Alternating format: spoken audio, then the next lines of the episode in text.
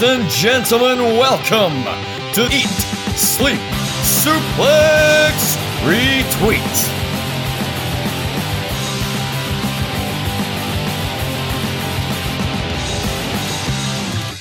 Welcome once again, ladies and gentlemen, to a slightly delayed but bumper packed edition of ESSR Central. Sorry it's so late in the week. We had to do the draft because of those pesky Saturday Draft Live boys and their ego.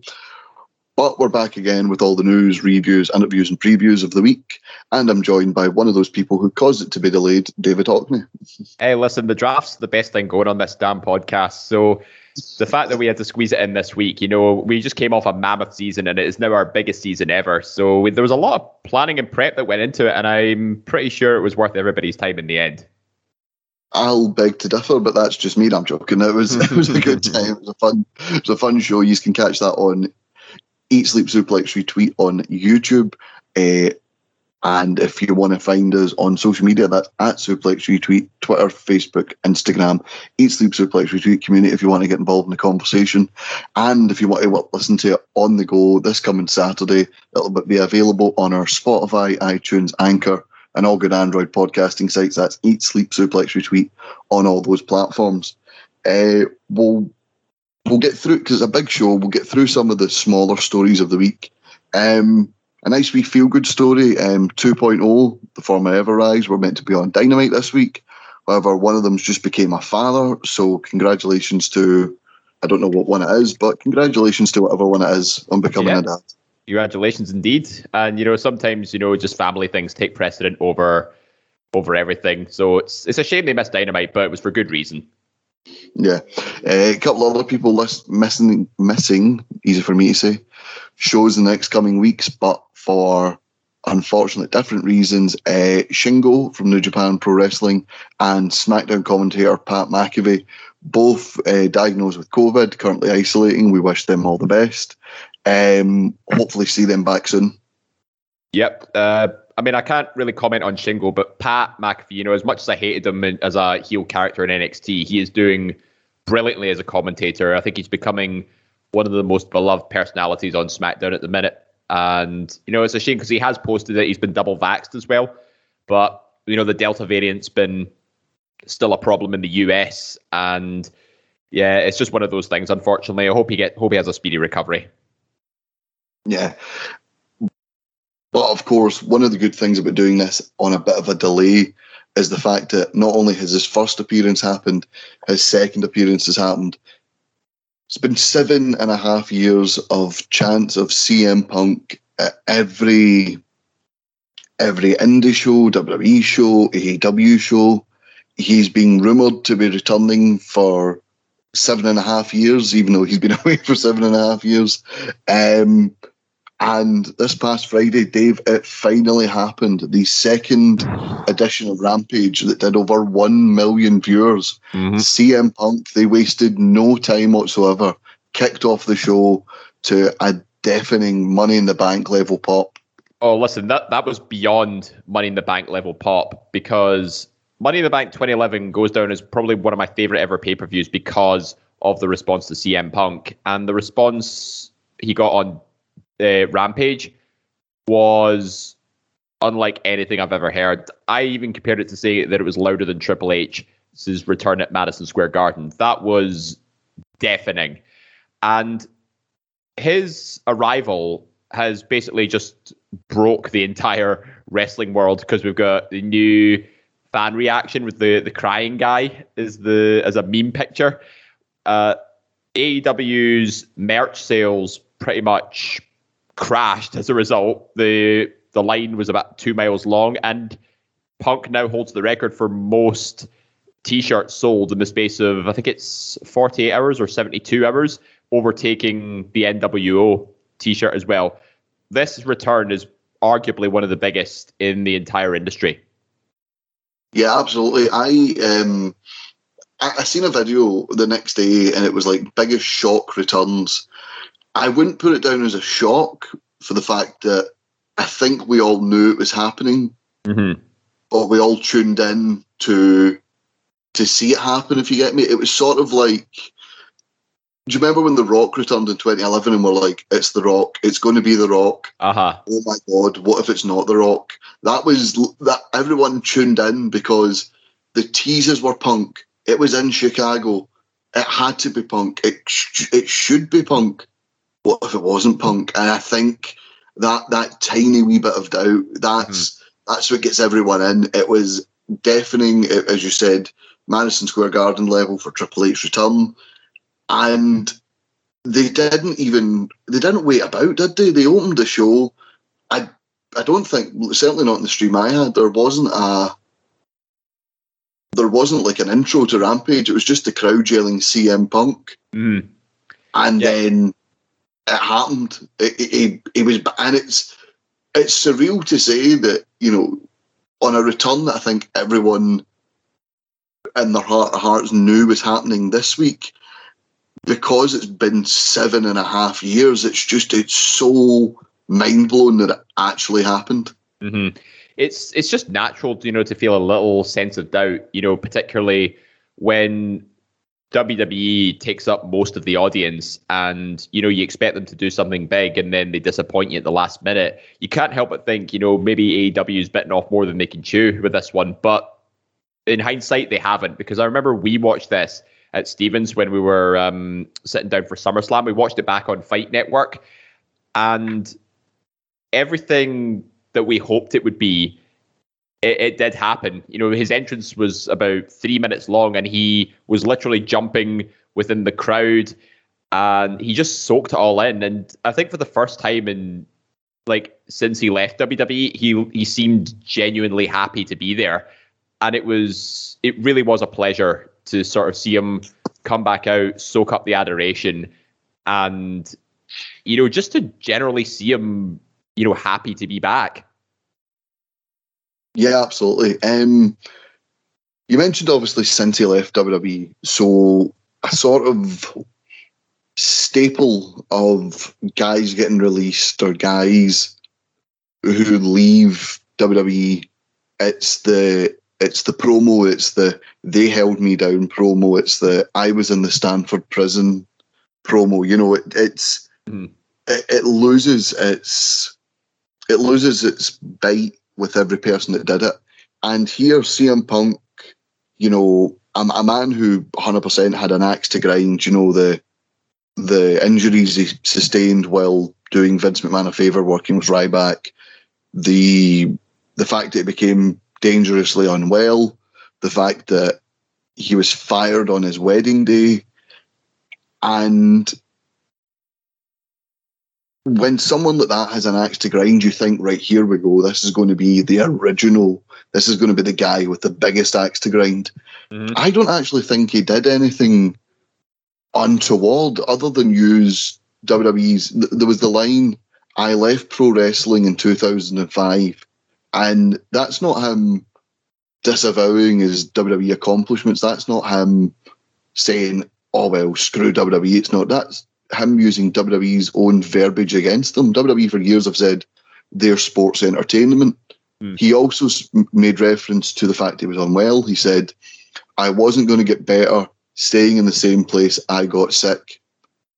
Yep. And again, I, I don't think it, it was a good promo, but he mentioned afterwards about how he mentioned Ring of Honor, but he was very careful not to mention WWE because he didn't want to be that that guy just having a pop at the competition. And I don't think he said anything anything untoward or anything that took the focus away from AEW. No, you um he handled it uh very well, you know, all things considered, because everybody knew that he didn't like what WWE how WWE handled things. He wanted to try and, you know, encourage them to do different things.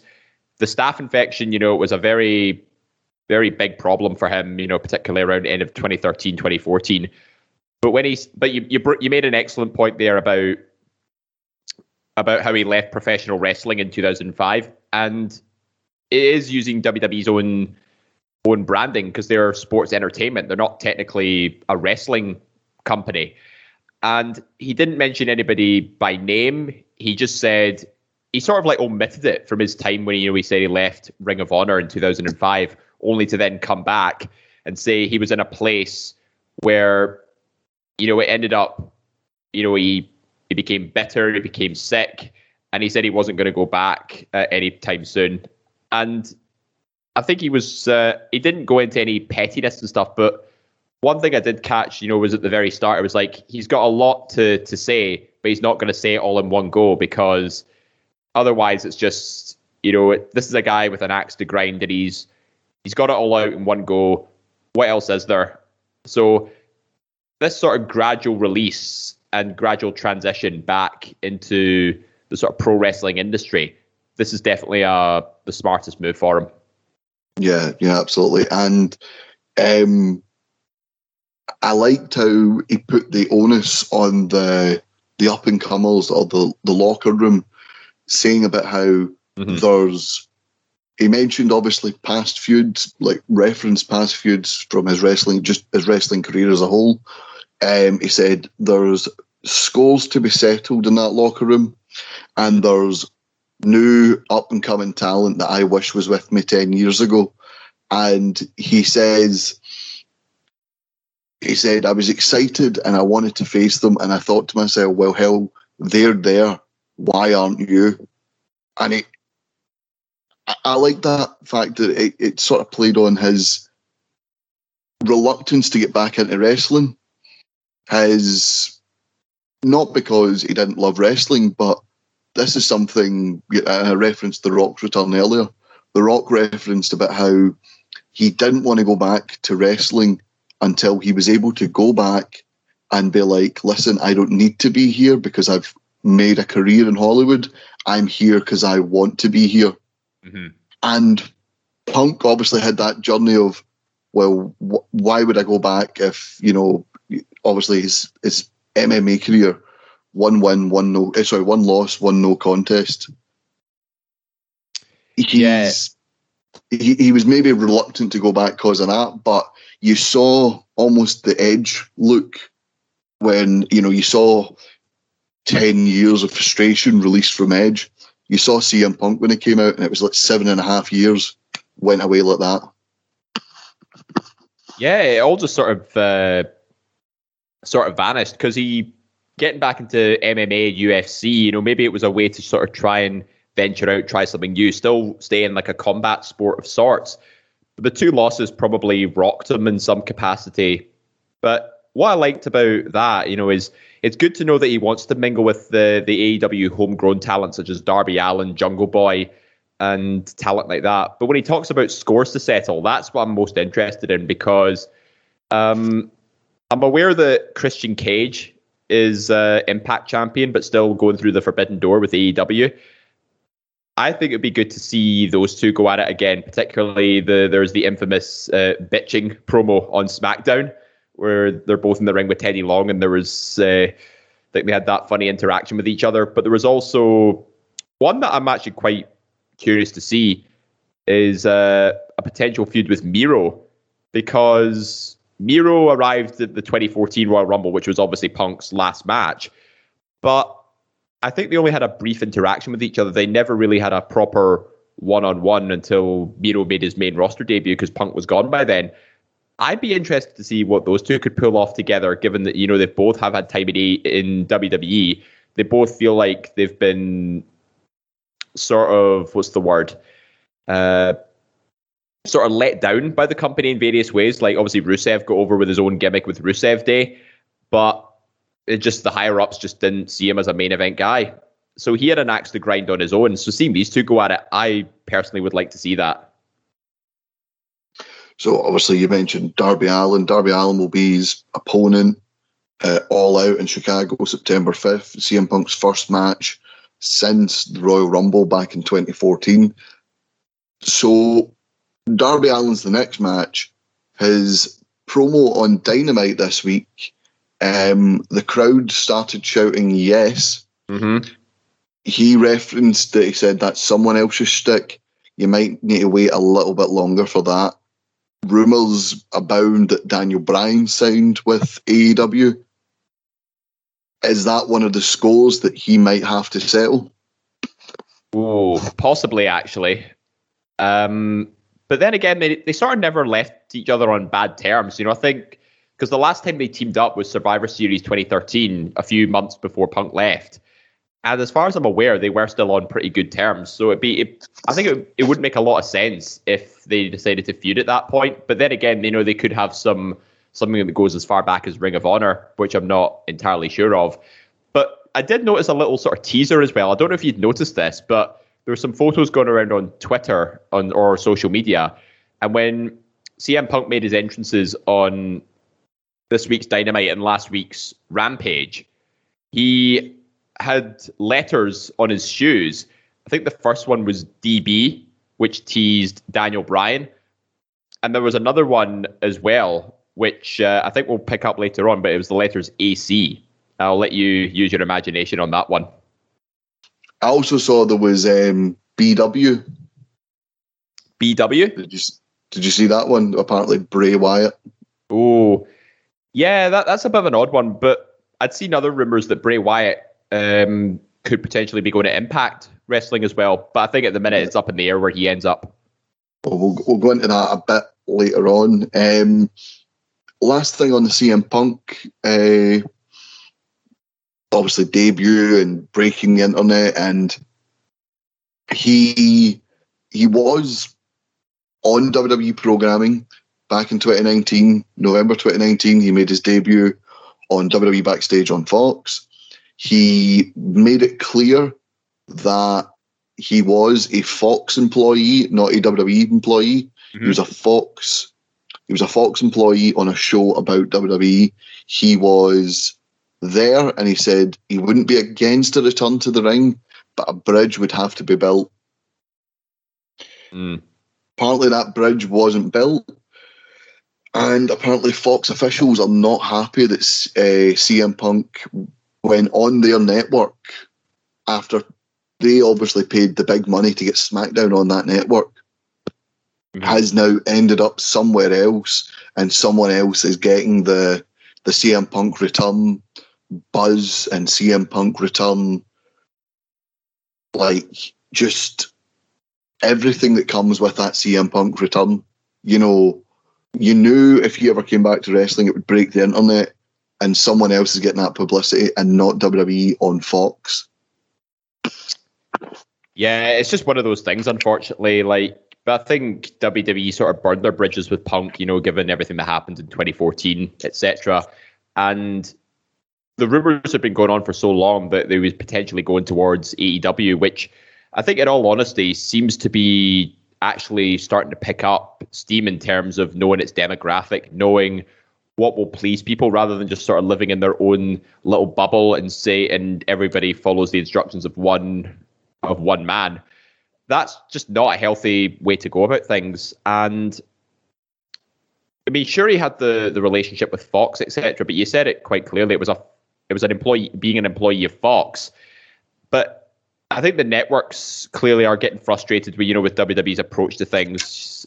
But I don't I don't know. Maybe there's a sense of pettiness around not signing CM Punk, etc. But given what happened at SummerSlam, you know, we got uh, two big returns, which were massive moments in their own right. But it just seemed to be sort of something to overcompensate for what was a pretty average pay per view, especially for one that was a, meant to be a big four. Yeah, you mentioned SummerSlam. We'll go into that now. Um, I've got the card here 11 matches, including the pre show. I think we all agreed that with a 1 a.m. start time and watching in the UK, there should have been more matches moved to the pre show. Mm-hmm. But I'm just going to give you the results just now. If you've not seen them yet, spoilers ahead. Spoiler alert. Uh, Big E defeats Baron Corbin on the pre show. RK Bro win the tag titles from AJ Styles and Omos. Alexa Bliss defeats Eva Marie. Damian Priest defeats Sheamus for the United States title. The Usos retain the SmackDown Tag titles against the Mysterios. Becky Lynch, and we'll get into this a wee bit later, returns and in 26 seconds defeats Bianca Belair for the SmackDown Women's title. Uh, Drew McIntyre defeats Jinder Mahal. Charlotte Flair defeats Nikki Ash and Rhea Ripley. Edge defeats Seth Rollins. Bobby Lashley defeats Goldberg via referee stoppage for the WWE title and Roman Reigns defends the WWE Universal title against John Cena. Now,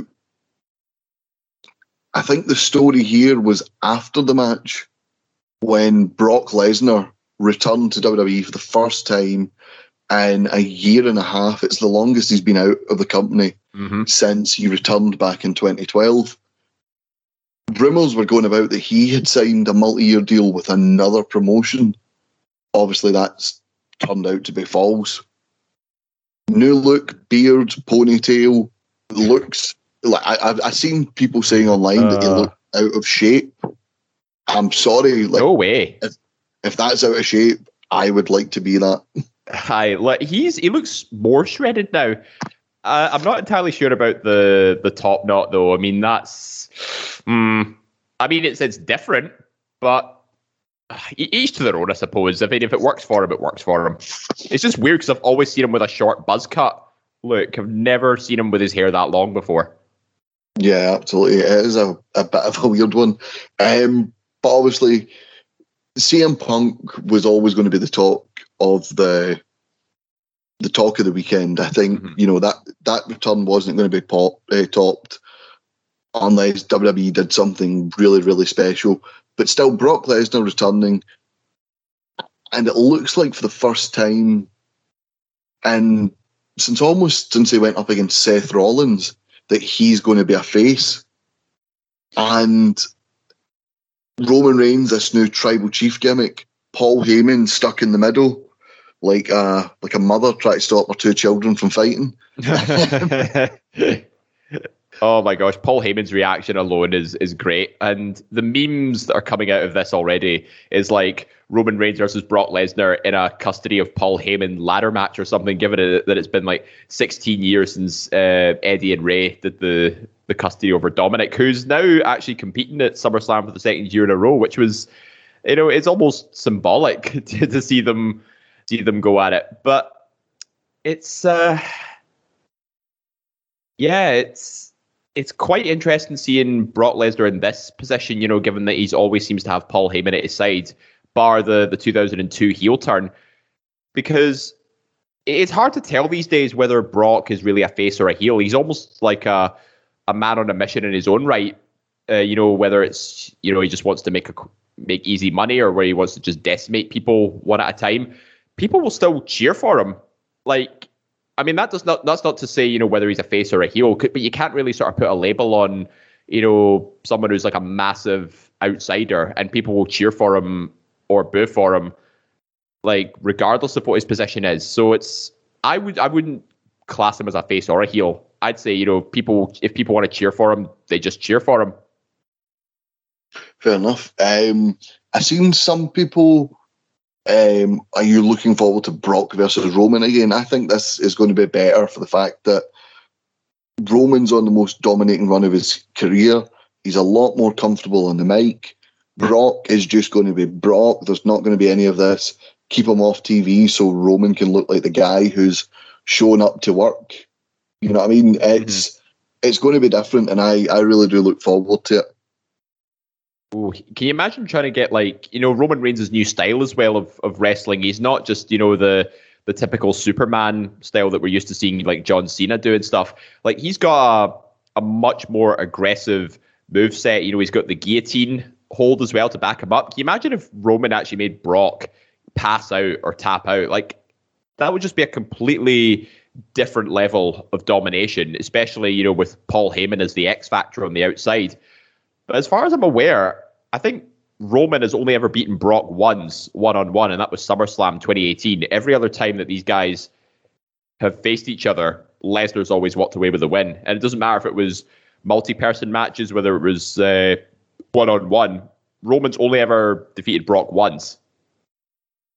hmm Yeah, no, absolutely. Um, so we go from one return to another. We go to Becky Lynch. Becky Lynch, rumored to be at WrestleMania this year, obviously not there. Rumored to be at the Royal Rumble, obviously wasn't there.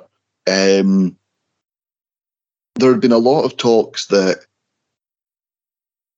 Sasha and Bianca weren't going to make it. Talks of that Sasha Banks was an anti-vaxxer and wasn't going to get vaccinated. Um, weird reports coming out that apparently she went out for a meal during a show day. I think WWE want you to show up at the show like crazy early before just to make sure you're there for like Mhm. promo shots and all that, you know, because we've all seen the photos, like the, the title change photos are taken before the show, you know what I mean? Yeah. Um, for the photo shoots. They want people there for meetings. Apparently, she went out against company policy. And we thought she was going to be replaced by Carmella, only to then be replaced by Becky, who then took in the crowd for far too long, then punched Carmella, then took the crowd in again, then challenged Bianca to a fight, offered her a handshake, rock bottomed her, and pinned her. Um, I've seen differing opinions of this online. What were Mm. your thoughts on the, the, the first off the return? Are you glad to see Becky back? And then Oh, yeah. secondly, the match itself. Yeah, the return itself was great because we all watched this live, and most of us, if not all of us, completely lost. Like we completely lost it because you know it, it'd been rumored for so long that Becky would be coming back. We just didn't know when, and we didn't know how. Uh, especially not in this capacity. You know, when the SmackDown Women's Championship was all but all but in place. You know, until all this stuff about Bianca and Sasha saying, "Oh, it might not happen. It might not happen." Like I didn't even expect, you know, Be- uh, Becky to come out, you know, once Carmella had been brought out, because it's almost like, uh, yeah, stuff's happened, and this match isn't going to happen, so we'll just have to throw you a bone here and you know give you Carmella instead. But the response to Becky's return, I'd say that's it's not. It wasn't as big as Punk's, but maybe on par, if not slightly below what Brock Lesnar's reaction was, because I think nobody expected him to show up, and more people were expecting Becky to turn up. As for the match itself, mm, see, I've got I've got mixed feelings on it. I don't like how it was a squash match because Bianca has been built up since the start of the year to be the new face of the SmackDown women's division. And to lose it in such such a weak fashion, it, it makes her look pretty stupid. You know, given that, you know, she's had some incredible matches with Sasha, with Bayley, uh, even Carmella and Zelina Vega to an extent. So wh- why they couldn't just say like instead of having that interlude with Nakamura and Boogs, you know, sort of like a musical interlude, why didn't they just use that time to add to the the bet the Becky Bianca match? But if I'm going to play devil's advocate, I think is I think it could be they just didn't have time to plan a match between these two because it was a last minute decision to bring Becky in. So that's why it ended up as a squash. So logistically, I can see why it makes sense. In practice, though, no, I'm not a fan of it. I'm going to go the other way. I am actually a fan of it. I like that, you know, Becky was one of these people who was turned face by the crowd, by the crowd reaction, by just being herself, right? So the man character is someone who will fight anyone, will take on anyone. And, you know, one thing that's never changed is the do anything to win, do anything to get ahead, do anything to get noticed, sort of thing. So when Becky offers the hand, Bianca, remember, Bianca's only been on the main roster for just under a year. Yeah, that's about right. Yeah, and it's her first reign as champion. She has been built up, but she's naive against a wily veteran. And maybe, maybe I, I think one they want time to build to Becky versus Bianca, and two, I think you could easily spin it to either Becky saying, "Don't ever, you know, don't ever trust me. Don't ever trust anyone." don't ever offer anyone your hand till after the match. You know, take any you know take any shortcut you can, or you could easily have Bianca just turn around and go, "You knew you had to cheap shot me to win. You knew you couldn't beat me one on one. I because she is the fastest, the greatest, the roughest, the toughest, the EST, and all that, and it still keeps everyone on side, still keeps everyone clicking away. Mm-hmm. I don't think it's the end of the world. I don't think Bianca's buried here, not by a long shot. Certainly not the state of, you know, WWE's women. We don't have a SmackDown 2016 women's division. We have, we had Sasha and Bianca. We now don't have Sasha for some reason. We now have Becky and Bianca. Bianca's going to be absolutely fine taking a loss. You know, a SummerSlam loss led to the biggest career change in trajectory that anyone's ever had when Becky Lynch became the man. Mm-hmm. A SummerSlam loss for Bianca could lead to something more. Mm, I, I suppose when you put it like that, it, it's you could look at it from from both both sides here, because what I'm reminded of when I saw that result was SmackDown's debut on Fox when Brock Lesnar squashed Kofi Kingston for the WWE title. That's that's what I was reminded of when I saw that. But the difference here, though, yes. that was to get the title off Kofi, get on Lesnar, and get Kofi out of the title picture. Bianca's still in the title picture. Bianca's not going anywhere. Mm.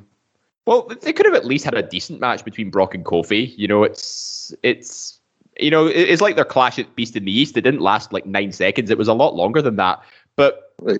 the the good thing about this is though, but you, you you're right. The good thing about this is now Becky and Bianca have got a solid program lined up and ready to go for anywhere between now and maybe even Survivor Series if we're lucky. So it's we could potentially see a series of matches, and then you've also got you know Sasha's status is up, is up in the air as well. Could she insert her way back in? Maybe we could see a triple threat scenario. Like that's three big names in the SmackDown Women's Division, and it's going to make it must see.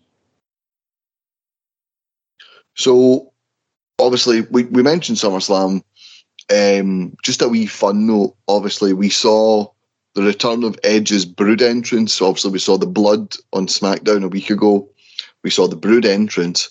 Apparently, Gangrel was lined up to appear on Dynamite either this week or in the coming weeks.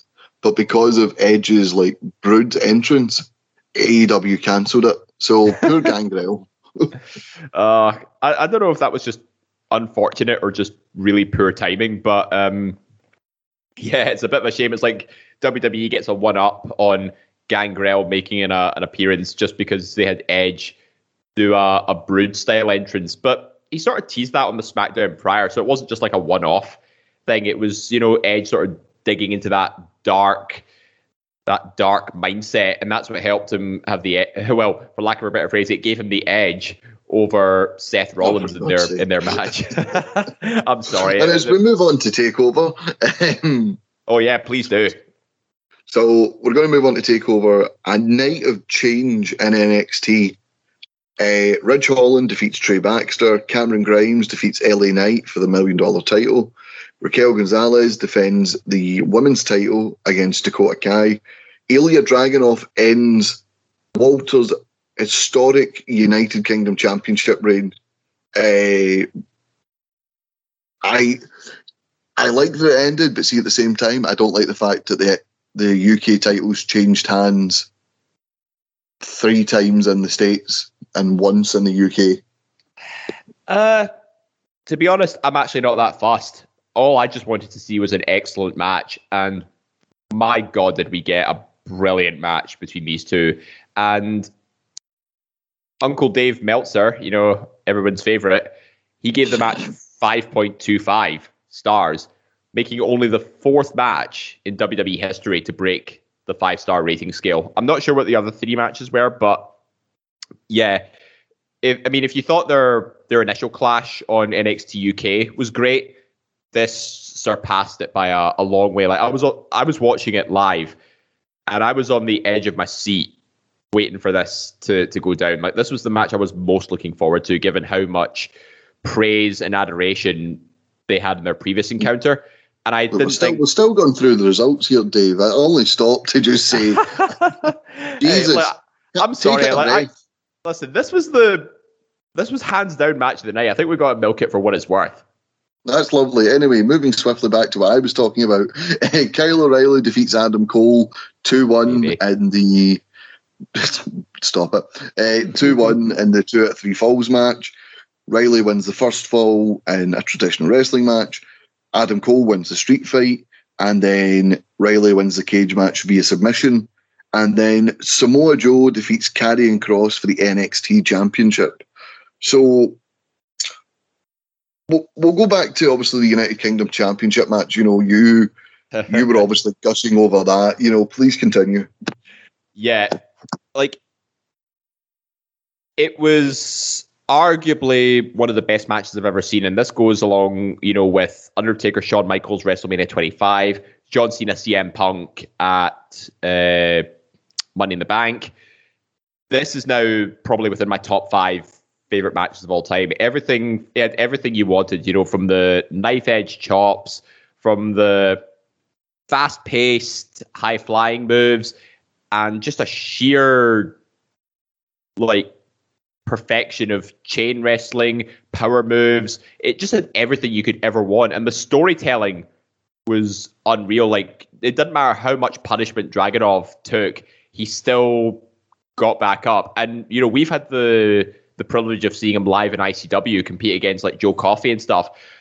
I mean, I thought he was pretty good, but I never expected him to pull off a performance quite like that. And for him to finally dethrone Walter after 870 days, like it doesn't matter like how big or how muscular he is because he is actually quite small, all things considered. He just took down a 300 pound guy, and he just would not give up. I've got a whole new level of respect for Dragunov. Um, moving on to the two out of three falls matches, I'm more interested in matches obviously, the last two matches of the card. I'm more interested in the fallout of them. First off, Adam Cole. It's so there's been back and forward, and I, believe it was Sean Ross Sapp was arguing with the Wrestling Observer, where the Wrestling Observer said his contract is up, he's away, he's gone, he's done. Um, Sean Ross Sapp said, no, actually, his contract's up as of, I don't know if it was as of Friday or Friday is his last day as a contracted WWE superstar. Um, then WWE tweet out, by the way, uh, Adam Cole is going to be with Johnny Gargano. Uh, we're going to be releasing a new line of toys, and they're going to be you're the host. By the way, if you've not seen that, watch it. It's hilarious. um, up, up, down, down starts promoting more things, including involving Adam Cole. And both Friday shows this week, both SmackDown and uh, Rampage, now become must see because is Cole staying with WWE and going to SmackDown? Because he did put on his story, you know, Pat McAfee is his old rival. Pat McAfee's new favourite wrestler is Shinsuke Nakamura he put a photo up with the two of them. Then Matt Hardy tweeted out earlier today um, a lot of respect to Adam Cole. He is an elite talent. And let's not forget, uh, Big Money Matt was his mentor in Ring of Honor in 2014. So, and put, put a photo of them. So, Adam Cole has the wrestling world guessing I think we all think he's going to show up on one of the Friday shows tonight. Uh-huh. I think if it's, I think if it's WWE, he's not going to show up on SmackDown for a while, given the recent news that Pat McAfee is out with coronavirus. Mm. Yeah, I would agree with that because if you recall a few weeks ago, he actually had a very productive meeting with Vince backstage on SmackDown and there was rumors that you know he was currently on I think about 100k a year from NXT. I think there were rumors that he was actually being offered a million a year to stay with WWE because Triple H, Shawn Michaels, they both see him as an absolute steal for their company. I think the, the tricky thing is they just need to convince they need to convince uh, Vince to do the same. That's easy for me to say. Um, as for you know a, signings with AEW Ring of Honor, you know what if the, what if everybody's in on it together?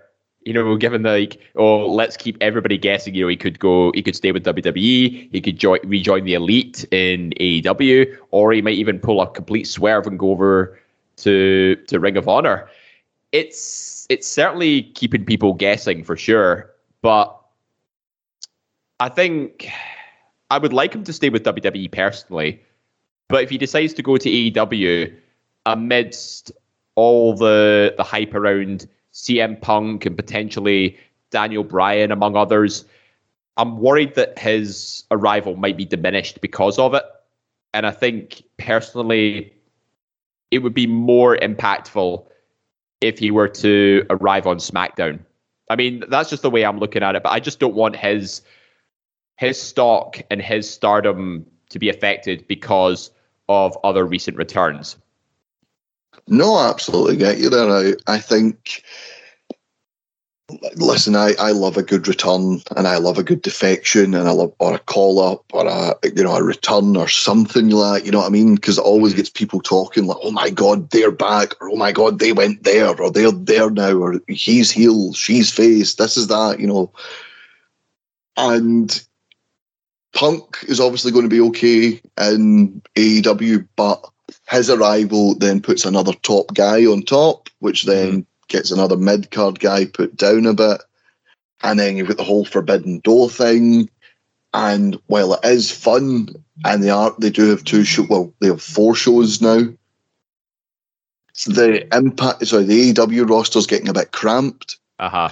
Then on the flip side, Adam Cole on SmackDown, does he get the treatment that the likes of, you know, Kevin Owens, Drew McIntyre, uh, Roman Reigns got, where you know they're they're fine, they're multi-time champions, they're they're always going to be a fixture, or do they go the way of Andrade, Bo Dallas, the Ascension? You know what I mean? It's. Mm.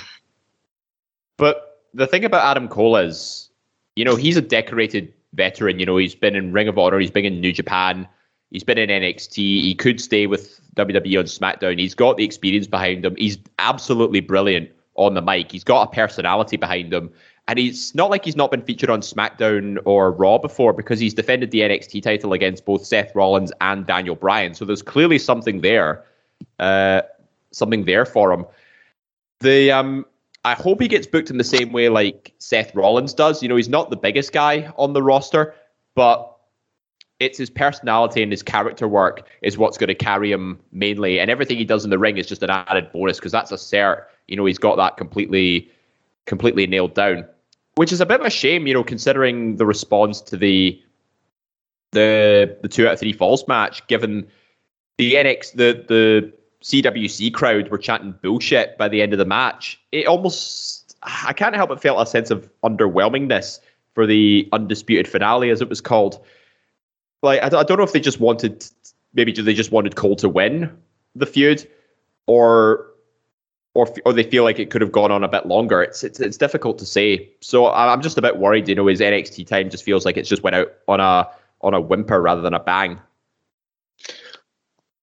Mm, I, you know what? You know, a two out of three falls match, a great feud with Cole, a great match. Eh, sorry, O'Reilly, a great match with O'Reilly. I'm still not convinced with O'Reilly as a singles guy, but maybe this two at three falls match puts him into the stratosphere which, you know, then builds the next guy. Adam Cole has done everything in NXT. He's main evented multiple takeovers, five star matches, first ever North American champion, mm-hmm. Dusty Cup winner, NXT tag champ, longest NXT reigning champ. NXT champion. Yeah, yeah. So I think I, I personally think he should have let see when he lost the title. That was his time to go. I think Adam Cole has hung about a bit too long in NXT because it's now getting to the point where why isn't Adam Cole on TV? Okay, we'll put Adam Cole on TV, but we're not going to put him in the title picture. So then you're like, well, I'm really not interested. Can we move him somewhere else and hmm. start afresh? I you know think, what? You know what though? I'm actually glad they had that War Games match with uh, super heel Pat McAfee and Pete Dunne and Lorcan and Burch because it had but, them portrayed as a face faction for the well, first time. Oh, that that could have been the the undisputed ending. You know what I mean? That could have been. They could have each went. You know, look, we're we're going to go our own ways now. Or, yeah. What Let's, you know, we we went as far as we can went, go together. You know what I mean? Because one last war, and then we'll we'll go our separate ways. Yeah, exactly. Because I, I just think they've done everything they can together, and yeah, I hope he's still in WWE. I hope he gets the treatment Seth Rollins got. Hopefully, he doesn't get Bo Dallas treatment, but you never know. Or uh, a Karrion Cross treatment for that. I don't want him dressed up in a bloody gladiator's outfit that looks more like uh like bondage gear.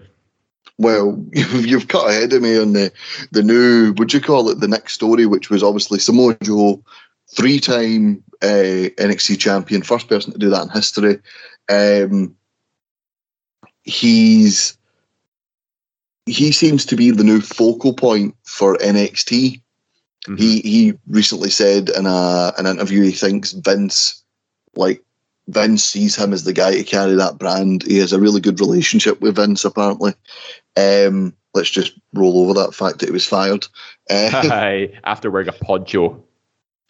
Uh, but Karrion Cross shows up in Raw this week, dressed as some.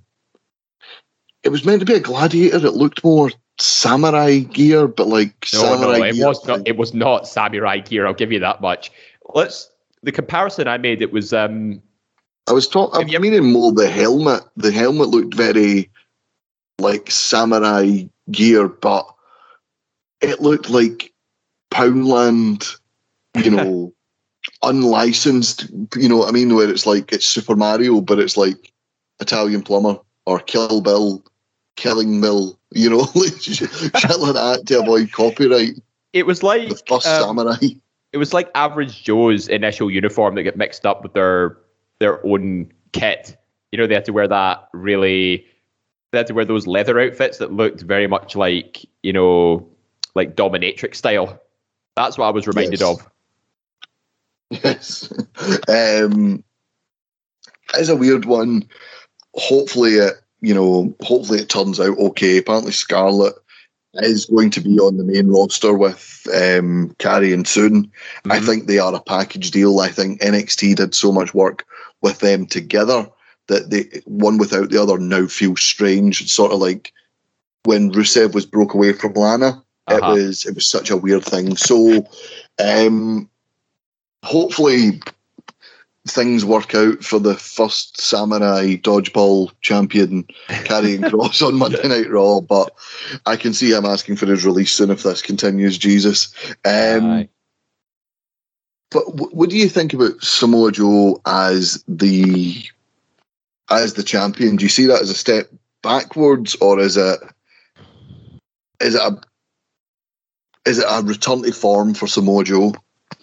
I think it's a return to form, if I'm being honest, because obviously he's, he's not getting any younger. He's in his 40s now, and he did look like he seemed a little bit gubbed during the match. But I think you know maybe you could relate that to ring rust uh, in some sense because he hasn't had a match since that was his first match since February 2020, I believe. So he's been out the ring for about 18 months and the match only went about 12 minutes or so and he he I think it's it's good in terms of you know going ahead with this new format of NXT given that you know they're trying to return to sort of homegrown talent and they sort of build themselves up themselves rather than just sort of bringing in indie guys from other promotions and then they immediately challenge for the championship because of you know whether it's their veteran nature or their history on the on the industry. I think Samoa Joe sort of represent now represents the sort of peak of NXT, you know, as like a goal for these new up and coming talents to work towards, such as Carmelo Hayes, who has now won the breakout tournament. You know, he could easily challenge Samoa Joe at any time. Um, but then you've also got, you know, outside factors like, you know, Kyle O'Reilly, LA Knight, Pete Dunne, and maybe a few guys around the, the North American title scene as well. Like any of those guys could work their way up towards Joe. But he Joe's very much now the established veteran, looking over these young ta- these young talents and wondering who's going to step up to the challenge. It's almost like John Cena with the US title. It's like uh, step up whoever wants to challenge me and see if you can get it done. Yeah, yeah, absolutely. Um, we we talked about obviously Adam Cole maybe going to AEW there. Um, someone else who could be going to AEW, but there's conflicting reports that Impact have made a big play. That's the former Bray Wyatt. Um, mm. I don't know if he, will still be able to use that name, but uh, Bray Wyatt is apparently like AEW want him. I think AEW want everyone these days. yeah. Um, Impact are apparently going to make a big play for him, um, and aren't satisfied just getting him. Is like the sort of open door, uh, sorry, forbidden door thing. They want him on their side. They want him every week, and they're going to make a big play for him. Uh, Impact, I've said before, it seems a place where if you go there, you're allowed to flesh out a character and maybe let it run. It might not be great, but sometimes you know you need to let a character run to know, right? Okay, this is not this is not good. They've had a lot of success with people coming back. Mm-hmm. The likes of Matt Cardona and Brian Myers have been allowed to express themselves. The Drama King, former Aiden English, is there now, mm-hmm. winner of the the doubles tournament they did with Deonna Purrazzo. Um, Deonna Purrazzo has made the most of it for sure. Like she's now the the number one female in the Impact women's division, even when she when she was just another face in the crowd uh, in NXT slash WWE. Yeah, yeah. Well, there you go. Deonna Purrazzo, another one who's made made the most of the opportunity to flesh out her character and be on TV every week. You know what I mean? Mm-hmm. Make herself a star, and well, now she's one of the headline acts at the Empower uh, women's pay per view for NWA Against she's Melina. Defending, yes, against the former Melina, uh, defending the Impact uh, Knockout Championship. So it'd be cool to see Bray Wyatt go there because I think they have smaller crowds. They tape on, like, they tape three, four weeks at a time. Hmm. They do a lot more backstage stuff and are willing to do more cinematic stuff. And I think for someone like Bray Wyatt, that could be really, really beneficial because for the simple fact that if he goes to AEW, he's going to be another top guy, which means another mid card guy gets moved down a bit further, mm-hmm. and then a top guy gets moved to them, and it just it's top heavy in AEW at the minute, and I think they need to like for now. I think big like obviously why would you not want to go for Bray Wyatt? Aye. It, it, I personally, I personally think Bray Wyatt should go to Impact. I don't, I don't disagree with you. Actually, I think Impact would do Bray Wyatt a world of good here. You know, he has the potential to be the top guy if he goes to Impact. Whereas on AEW, as you said, you know, if AEW signs too many former WWE guys who were potential main event talent, but WWE just didn't pull the trigger with them, it endangers those those guys who started with AEW as their first sort of major promotion, and they're going to end up somewhere down in the mid card. Whereas AEW's main event scene is just going to look like you know outcasts from WWE, and it will turn into like mid 2000s TNA. Essentially, you know, we had guys like Kevin Nash, Sting, the Dudley Boys, all former WWE guys, essentially in TNA's main event scene, whereas guys like AJ Styles, Bobby Roode, Abyss, you know, they didn't feel like the guys in that instance when they probably should have been. And I think with Impact's ability, you know, maybe to pull off cinematic matches, I'm curious if Bray Wyatt's going to keep maybe maybe maybe not exactly the Fiend gimmick, but what if he does something similar to it? Because I think WWE might still have the copyright to the Fiend, and they've sort of merged that over to Alexa Bliss's character in some capacity. So it's mm-hmm. I'm not sure. I don't think he could pull off Husky Harris again. That's for sure. But as long as he, as long as he does like something similar to Eater of Worlds slash The Fiend or somewhere in between, uh, that'll be a huge gain for Impact. Yeah. Um, WWE have actually announced. Uh, I put the thing in the chat the other day. Um, part of their Funko Pop line, uh, a glow in the dark Fiend Funko Pop Mm. And it, it's a Christmas themed Funko Pop, so it won't be out until December. So they're still going to be advertising Fiend stuff till December. So Aye. Maybe, maybe, maybe he's gone back to WWE. Who knows? Mm. I'm, I'm getting reminded of Mickie James's tweet as soon as he got released.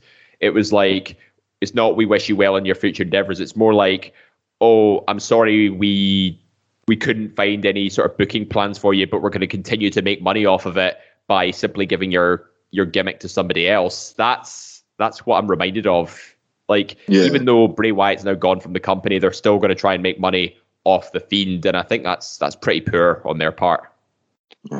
Well, someone who has been struggling to make money and now is apparently rich again, and he has been the best thing on WWE TV the past few weeks. Baron Corbin and his money troubles have been hilarious. Yeah. Um, and apparently, he, SummerSlam was in Vegas. Apparently, he went to the casino with the last of his money and struck it rich. He's been doing vignettes on Twitter about how he's got new suits and a new car and he's looking fresh again and he's I, think it's hilarious. I think he is the best thing on WWE TV Mhm. and I think he's I just think he's hilarious. I think Baron Corbin, you know, we get bogged down in the oh, is he a good wrestler? He's a great character when Mhm. he's allowed to do stuff, you know what I mean? Yeah, like this current angle he's been doing is probably his best work in WWE thus far. Because people people were going to boo him from the offset, whether it was in NXT or the main roster, because he was such a detestable character. Like you know, he was like the standard comic book villain that no matter what he does, you are going to boo him. But in this instance, you, you almost feel a little bit sympathetic for him, you know, because he had all the the power and the glory as King of the Ring. He lost all that to Nakamura, and he's just been on this downward spiral ever since. You know, he's uh, eating food out of tins. He's only got the one shirt. Uh, he can't look after himself properly. He's losing left, right, and center to Kevin Owens and stuff. Who, funnily enough, didn't appear at SummerSlam yet. Baron Corbin got a match against Big E because he stole the Money in the Bank contract. I mean, that's a man who was desperate for any for money in any capacity. so I think that, and it's really cleverly well written his character up to this point. And do, do you know what was really clever about those vignettes as well? It wasn't just a winning streak he had because I think uh, in the first segment, you know, he was eating steak, he was in a presidential suite, he got himself a new shirt, and then he he lost a fair amount again because you know it highlights the dangers of gambling, etc. And he went from the presidential suite to a motel room. But then in the next set, you know, he walks out with a new suit, you know, as you said, the new suit, the new car, and it looks like he's just regained everything again. So it's not like it's not like a going from A to B essentially in terms of getting all your money back because you can still lose just as much uh, with gambling. And I think that's I think that was really cleverly written into those those vignettes as well. And his his whole mood changes, you know, from his like he hit rock bottom to he's got a bit of an uplift again, but he's now taken another hit. You know, he's resorted to a motel room, uh, only to be now back on top. You know, with the riches and you know the power that sort of came with it. It's I, I'm I'm excited to see what they do with him now on. Yeah, me too. I like the idea that he hasn't learned his lesson. Like he, he still thinks he is like above everyone despite his troubles. Mhm. Um, so the card for AEW's next pay per view, as we mentioned, All Out, CM Punk, Darby Allin. Another match recently added: Chris Jericho versus MJF. If Jericho loses, he retires from in-ring competition in AEW. Um, rumors of a Fozzy tour soon. Is this bye bye for a while for Jericho and E AEW? Mm, hard to say, really, because you know Jericho always seems to get involved in these, you know, retirement angles, or he leaves the company angle because of Fozzy touring, essentially. But in this instance, it feels a little bit different because he does have a commentator's role on Rampage, and I don't know if maybe he's just going to be reduced to to doing that now because he's he's a big enough personality to draw in ratings uh, on commentary or cutting promos and stuff. Because if he's reduced to even like a an interviewer role like Tony Schiavone, for example, he's still getting TV time, and people are going to enjoy his his personality and his ability to cut good promos. If he is going on a Fozzy tour, though, I mean, fair play to him. You know, it's it's it's his other venture. He's they're still going strong after what was about maybe what 15, 20 years or so, and you know, it's a good thing to do. You know, given that you know the last eighteen months have just shut you know world tours down, both in terms of music, comedy, and any form of entertainment. So, um, I mean, if he decides to stick around on AEW, I, I like that you know he's going to be there in at least a commentary role, but as for his in ring work, he doesn't need to prove anything else. He is, as he said, the goat of wrestling. He's in his fifties now. There's no shame in it if he like called it quits here and now. Yeah, absolutely. I think um, I say he's done everything he can. I'm sure there'll be, still be things he wants to do, but do you retire now from in ring competition at 50 year old? He's going to be 51 in November. Mm-hmm. Or do you do you keep going until you get to a Kurt Angle stage where you know you've had X amount of injuries and X amount of surgeries, and now it's a case of you're a shell of your former self. Mm. I, well, personally, if I was him in that position, I'd want to retire where a point to a point where at least I could still enjoy my life and not have to worry about you know either having to deal with permanent injuries for the rest of my life. You know, I'd want to enjoy some of the finer things. You know, whilst I've still got whatever health I have left. But I, again, it, it's different different situation for different people. If if they want to keep going until their body physically says stop, you you cannot do this anymore. It's you know that's entirely up to them. And bear in mind you've you've got Sting still competing in his sixties, which is pretty mad to think about. So again, it just comes back to you know personal preferences. But if it was me, uh, I would stop if my body said stop. That's fair enough. Um, he so we'll do what we did last week, and it's a new feature here. If you're part of the Eat Sleep Suplex Retweet community page on Facebook, if not, please join. It's a it's a good way to get involved and get a just talk about wrestling. It's good, just a good place to talk about wrestling. You can keep up to date with the latest shows we release. We post them there first before we post it on the other social media pages.